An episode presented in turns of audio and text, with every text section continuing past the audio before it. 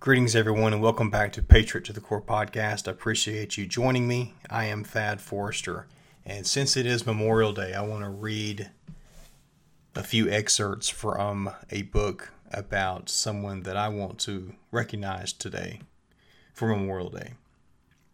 I'll provide a little bit of commentary as I go. As the situation started heating up, a tick was called a tick call was sent to the task force at Fob Tarin Kowt at approximately 1300 hours. A pair of AH 64D Longbow Apache helicopter crews responded and set out on a direct 20 minute flight to Mark's team, roughly 7 kilometers southwest of Fob Cobra. Upon arrival, they checked in with JAG 28. I think you know where this is going now. Mark told the Flyers that his team of U.S. Special Forces troops and Afghan National Army commandos had taken small arms fire from a large Kalat structure approximately 150 meters to his southeast. The pilot of the lead bird reported As the low bird aircraft in the flight of two Apaches, I descended to approximately 200 feet above ground level to fix the forward line of troops. Through ground signals, I fixed Jag 28's position and then stepped to Able 12E, who was another dismounted element, and Bravo 05, the mounted element where George was located, operating on the left and right flanks of Jag 28 respectively.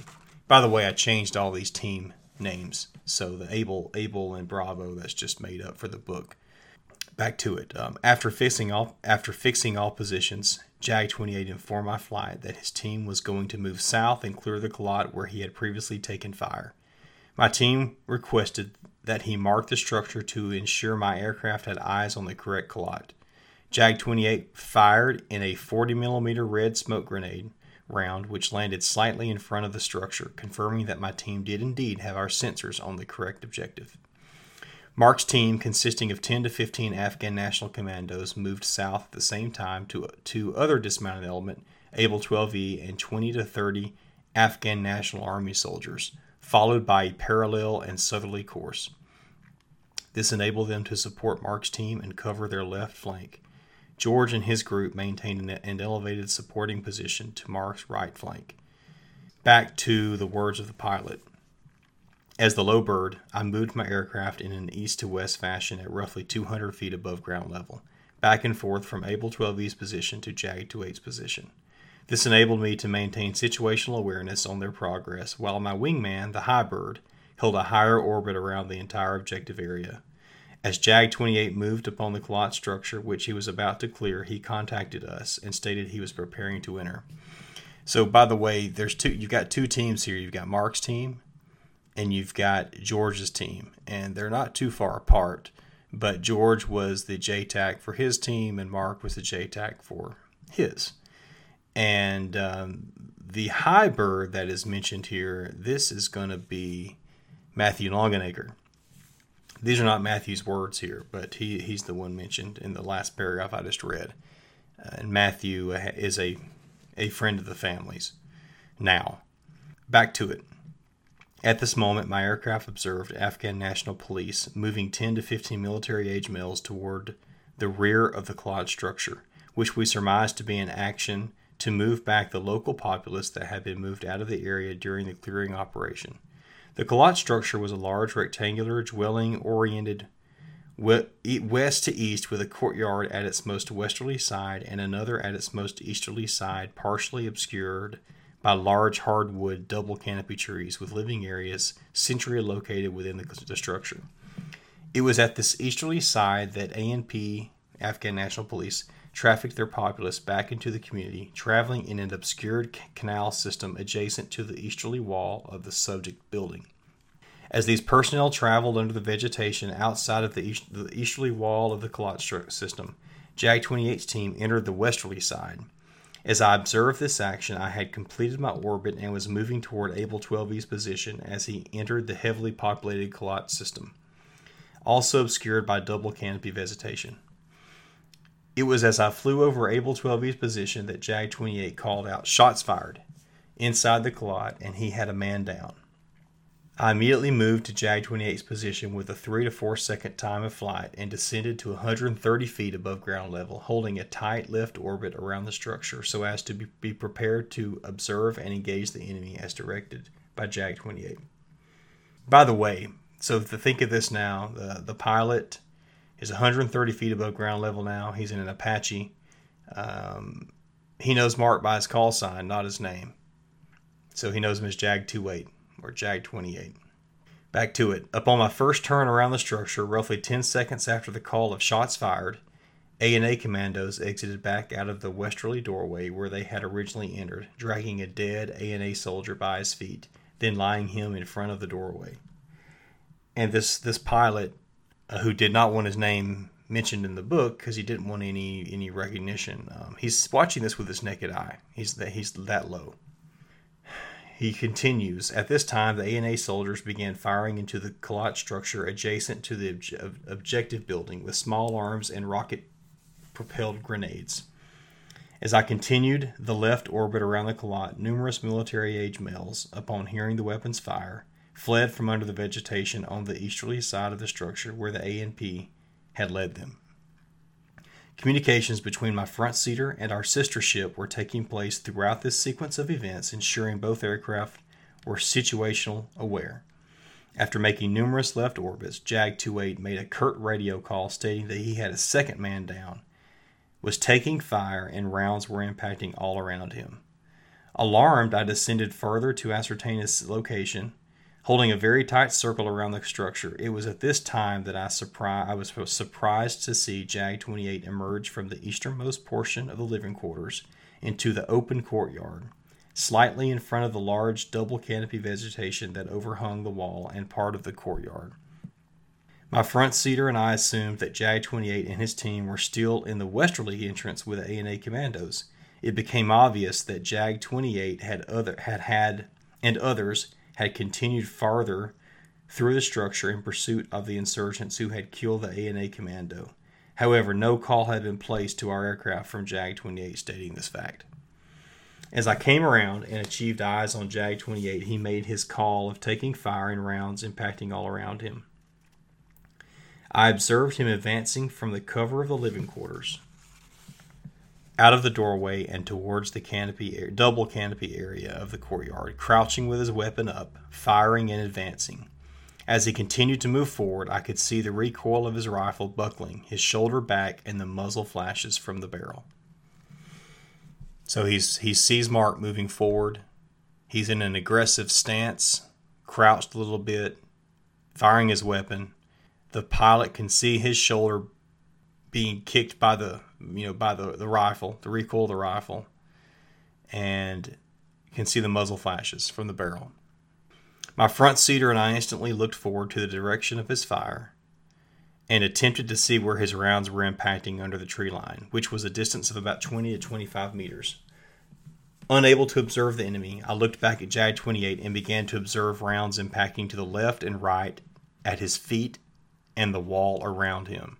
As the insurgent rounds impacted, Jag 28 continued to advance, firing his weapon at the enemy. I continued my left turn around the easterly side of the Kalat where his location was briefly obscured by the vegetation.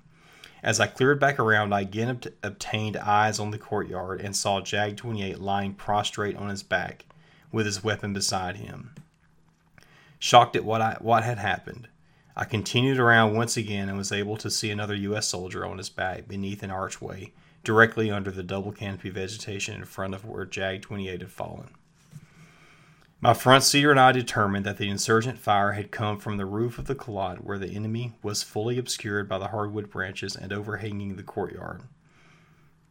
As I came around again, I called out four insurgents fleeing the eastern, eastern side of the Kalat from underneath the double canopy trees, armed with AK 47s. I immediately called this out to my front seater and made a transmission to my wingman stating that I had armed military age males fleeing the site. I was so low at this time that as I passed the enemy in orbit from roughly 80 feet away, they turned and looked from the Kalat structure they had just left to determine the noise behind them. As they turned and looked at me, their mouths literally dropped open, realizing that we had observed them, and they began to run easterly along a narrow canal system. I was so close that we could not bring our 30 millimeter cannon to bear.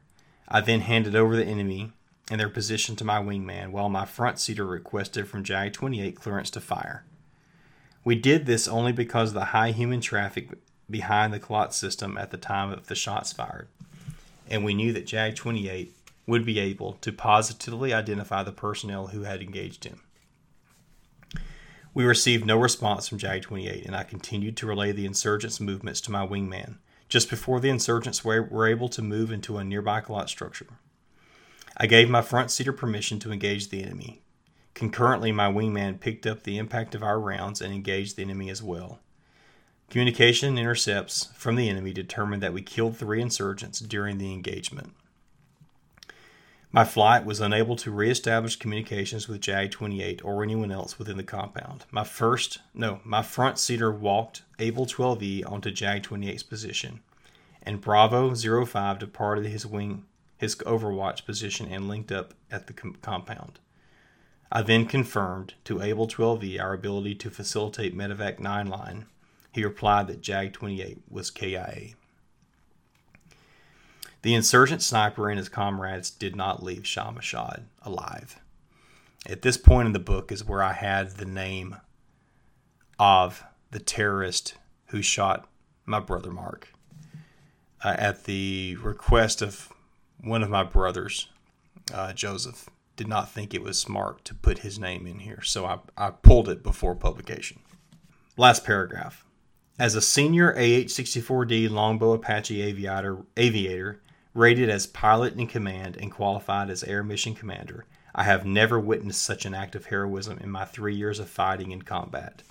I have over 2,700 hours total time, with 1,500 hours of combat time in both Iraq and Afghanistan. My only regret is that I was unable to prevent JAG 28's death. I will carry that burden indefinitely. JAG 28 continued to advance on the enemy while taking intense enemy fire and continuously fired his weapon in an attempt to get to his fallen teammate and destroy the enemy.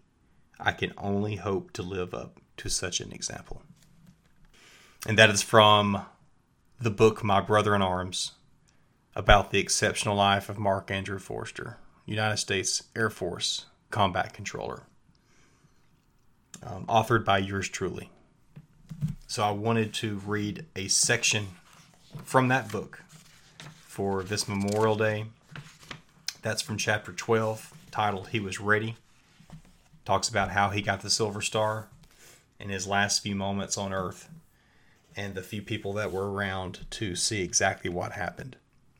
Thank you for listening to a few words about my brother Mark Forrester.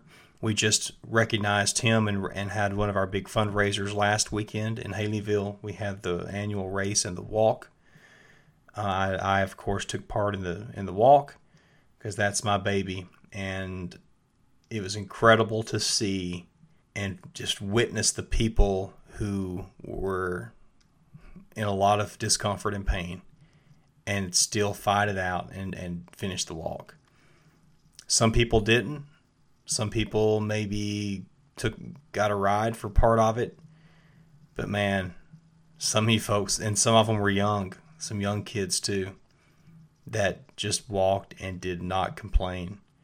Uh, there was one young lady who was probably 16 who wants to be a Marine, and she, she uh, her feet were in bad shape, but the girl never let up ever.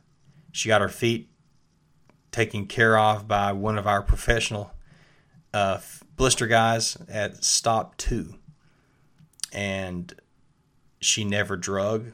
She was never lagging back behind ever. She didn't stop. That says a lot about her. I don't know how she made it the next day at work because I know she had to work and it was a job. It's a job at a grocery store where she stands on her feet. I saw some young kids um, under 12 that did it, and it's incredible. It's incredible to see so many people do something hard uh, we had people of all ages, so it's a very it's a very uplifting event, even though it's it's draining. Um, the sun it was very sunny. The sun didn't let up there until until the end, and I'll I'll share a video of the, the flags that we were given there to walk the last few hundred yards and the nice breeze we finally got at the end. Only the sun didn't get the clouds didn't come in until last few miles of the walk. Uh, but we had a great experience, and I really appreciate everyone who came and took part in the JAG 28 birthday walk. Uh, we'll do it again next year, of course. We do it every year. I think it was a good one. It was really good. We stayed together. We had a few people drop out, but they needed to. And usually I don't encourage anybody to quit anything, but for this walk, if people are dragging too far behind, I will encourage some people to quit. And uh, needed to happen because we, we need to stay together. Hope you have a great Memorial Day and are able to remember the many or one person, however many it is, someone who fought for our freedoms. And I'm forever indebted to all those thousands and thousands and thousands of people, and especially to my little brother Mark for his commitment to serve and protect, to fight evil, to recognize his mission on earth, and to accomplish it, and to take joy in his job. Mark loved what he was doing, and no matter the circumstance, he didn't let someone else take the joy from his job. He loved it, and I think he was made for it. And I think he did his part in helping send many terrorists to meet their makers, meet their maker. That's all I've got for today. Enjoy your ice cream and enjoy your steak or your burgers.